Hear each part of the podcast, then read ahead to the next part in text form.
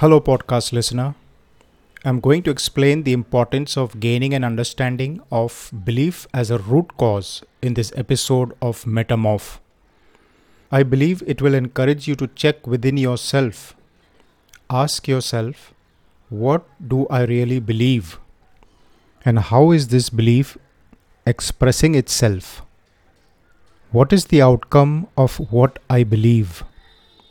Is it a desirable outcome or an undesirable one? Let's start this episode by using cement as the metaphor of faith. Cement isn't some sort of naturally occurring organic material.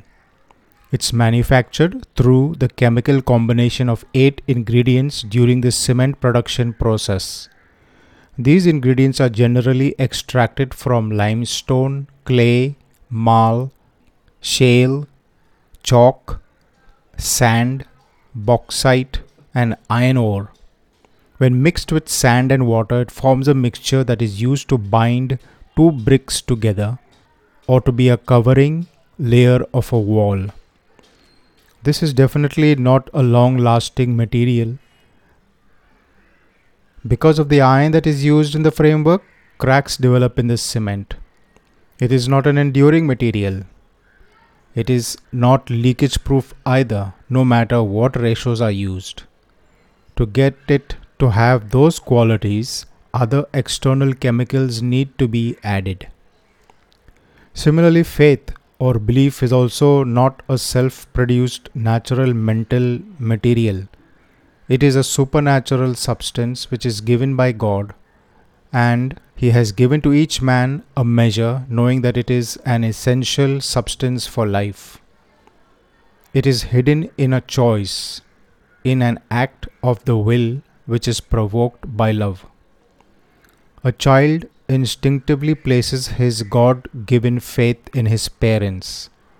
The parent's job is to direct the child to place faith in God who gave it in the first place.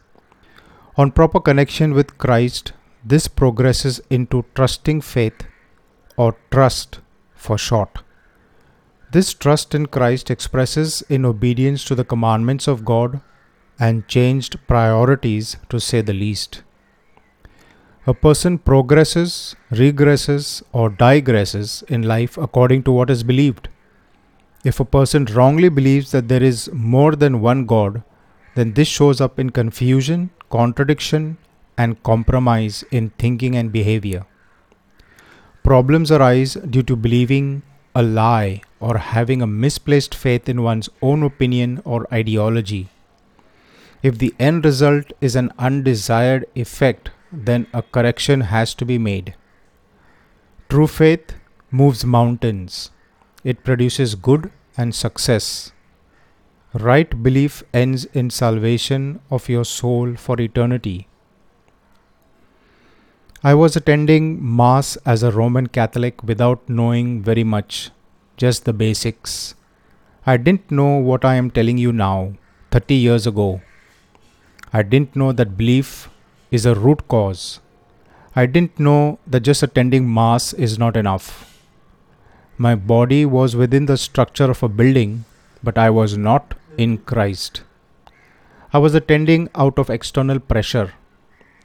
The same can be seen in the young people who stand outside while the service is going on inside the building.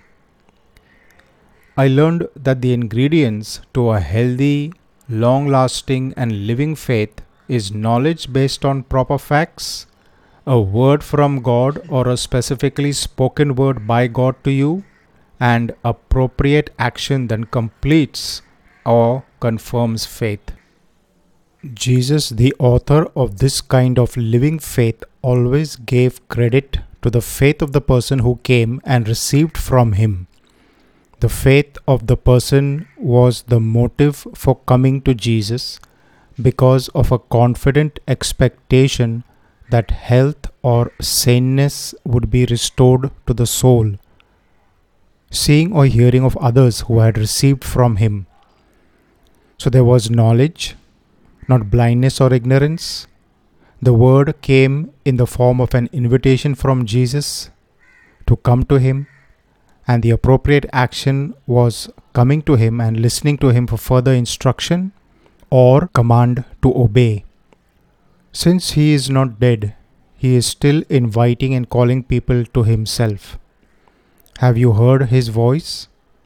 Is this episode in some way stirring your faith to call upon him and draw near to him for a need you have? I would love to hear from you about it. You can write to Jeff J E F F 0 Stella S T E L L A at the rate of hotmail.com. And do mention Hub Hopper listener and episode number in the subject line of your email. Thank you.